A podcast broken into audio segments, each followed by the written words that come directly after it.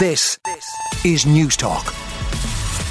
And we'll begin with the Irish Times, and they're leading with a big meeting that's going to happen this evening between the three coalition leaders and Finance Minister Paschal Donohoe and Public Expenditure Minister Michael McGrath. So they're going to be discussing the budget, public sector pay talks, and the government's response to the cost of living. Uh, and apparently, there's growing political pressure for another package of state supports to help people struggle with rising costs. And more and more, you're hear- hearing people say we can't wait until October's budget we certainly can't wait until those measures are implemented in January. We need action now. However, according to the Irish Times, senior government figures have played down reports that a welfare package was being readied for July. This is the Christmas uh, style bonus, social welfare bonus. They're playing that down, saying that's not going to happen during the summer economic statement. Taoiseach Micheál Martin um, was on the uh, on the record show here on Newstalk yesterday, essentially saying that the summer economic statement statement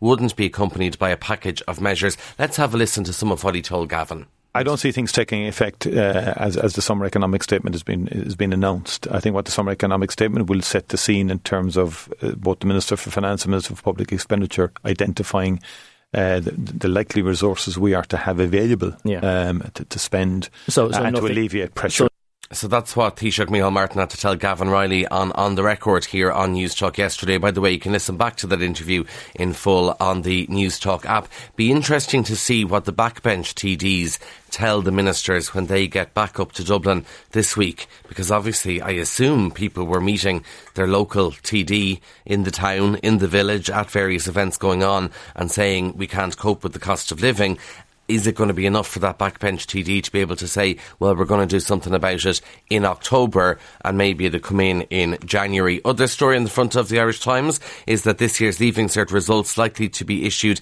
in late August and uh, the Irish Times says that should allow most students to begin their college courses on time. Of course, we've had this huge question mark over when Leaving Cert results are going to be released because we've a shortage of examiners. We don't know how many are going to sit a second set of deferred third exams in July, uh, and obviously we need to make sure that the exams are corrected properly and that we get the right grades. So all of that means that there's a question mark over when the Leaving Cert results are out. But they say in the Irish Times it's going to be late August not ideal when you're sitting your leaving cert to not know when the results are coming out and what the story is about when you start college. Particularly, I was listening on the drive in to uh, a repeat of the Pat Kenny show with Jonathan here on Newstalk, where they were talking to all these people about, you know, student union representatives saying it's very, very difficult to get accommodation. Not ideal if you're trying to get accommodation and you don't know when you're going to get your leaving results, leaving cert results, you don't know when you're going to get your points, uh, and you don't know what college you're going to. But anyway, late August, they're hoping should be enough time for people to get their uh, ducks in a row. The Irish Daily Mail says that support is growing across Fianna Fáil and Fine Gael for a car tax to be gotten rid of as part of a package of measures to help hard pressed families. Uh, the calls come as the Irish Daily Mail study shows that commuters could spend up to €2,000 Euro more a year travelling to work in Dublin if petrol prices stay at current levels. So Fianna Fáil and Fine Gael deputies want an aid for the squeezed middle, want help for them, and are insisting that motorists need a tax break. But that'll be a difficult one to sell when we're trying to get people to go green and use public transport. If we start bringing in tax breaks for commuters to be able to afford petrol and diesel. Irish Independent says that Airbnb wants the government to set up a register of approved short term lets so it can block non registered landlords from its site. Of course, Airbnb under significant criticism because obviously uh, Airbnb takes some available properties out of the housing stock around the country, the rental market there. They have a big interview in the Irish Independent with Airbnb's General Manager for Europe, Amanda Cupples, who said recently introduced regulations aren't working and we should have a new register to help clamp down on people dodging the law and we shouldn't have unscrupulous landlords uh, and Airbnb wants to block those. So you can read more of that interview in the Irish Independent. The Irish Examiner tells us that there's been a shift in sex crime offenders in prisons. Prison bosses have identified a shift in the profile of sex offenders being jailed, apparently increasing numbers of young men being convicted in the courts. There's been a 150% increase in the number of sex offenders in custody over the last 15 years, but just a quarter of those with convictions for sexual violence are receiving treatment, and young offenders are generally very difficult to engage with, and they're trying to find new ways to encourage them to go into therapy. Of course, you can't force people to go into therapy, but it would be uh, an awful lot more beneficial for them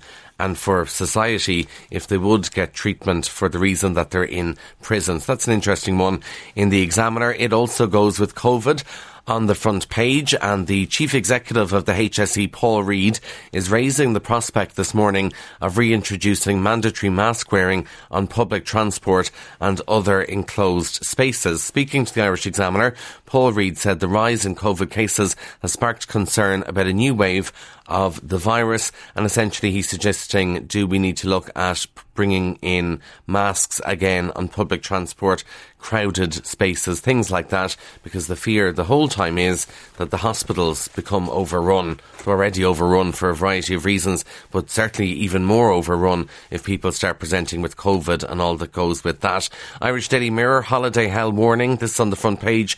Irish families desperate for an end of term sun holiday, sun holiday face a grim warning of a summer of travel chaos. Hundreds of staff and unions in airports across Europe have called for strikes. Travel expert Owen Corry said issues abroad will impact Ireland and Dublin airport problems persist. He said there are still shortages among staff, including security, baggage handling and check-in. It all just sounds so, so stressful to try and go on holidays these days. The Irish Sun IRA plot to murder Ghislaine Maxwell. Uh, this is the socialite, Ghislaine Maxwell. She was once targeted for murder on an IRA hit list, according to The Sun. The Irish Daily Star uh, goes with Tyson Fury on the front page. He's boasted that he's very blessed as he shrugged off being banned from flying to America over his links to Daniel Kinahan. Now, they're all the front pages, lots of different stories. Usually there's a kind of common theme on the front pages, but they all go for something different this morning. Inside the Irish Times wasn't aware that this was an issue, but obviously so many families across the country involved in the GAA and carpooling becoming very popular because um, of the cost of petrol, essentially. So going to training, going to matches for children, playing GAA, very expensive if every single parent brings their own children to these matches. So carpooling would be the obvious thing to do. But apparently some clubs are worried that child protection laws could be a barrier to car pooling. Many clubs, according to the Irish Times, said they don't feel like they can actively encourage carpooling, sharing transport, to games, underage games, because of child protection regulations, unless, of course, the driver is Garda vetted. So they have some examples in the paper of uh, carpooling and people worried about it. However, the GAA said that there's no directive coming from Croke Park that stops carpooling or requires Garda vetting there.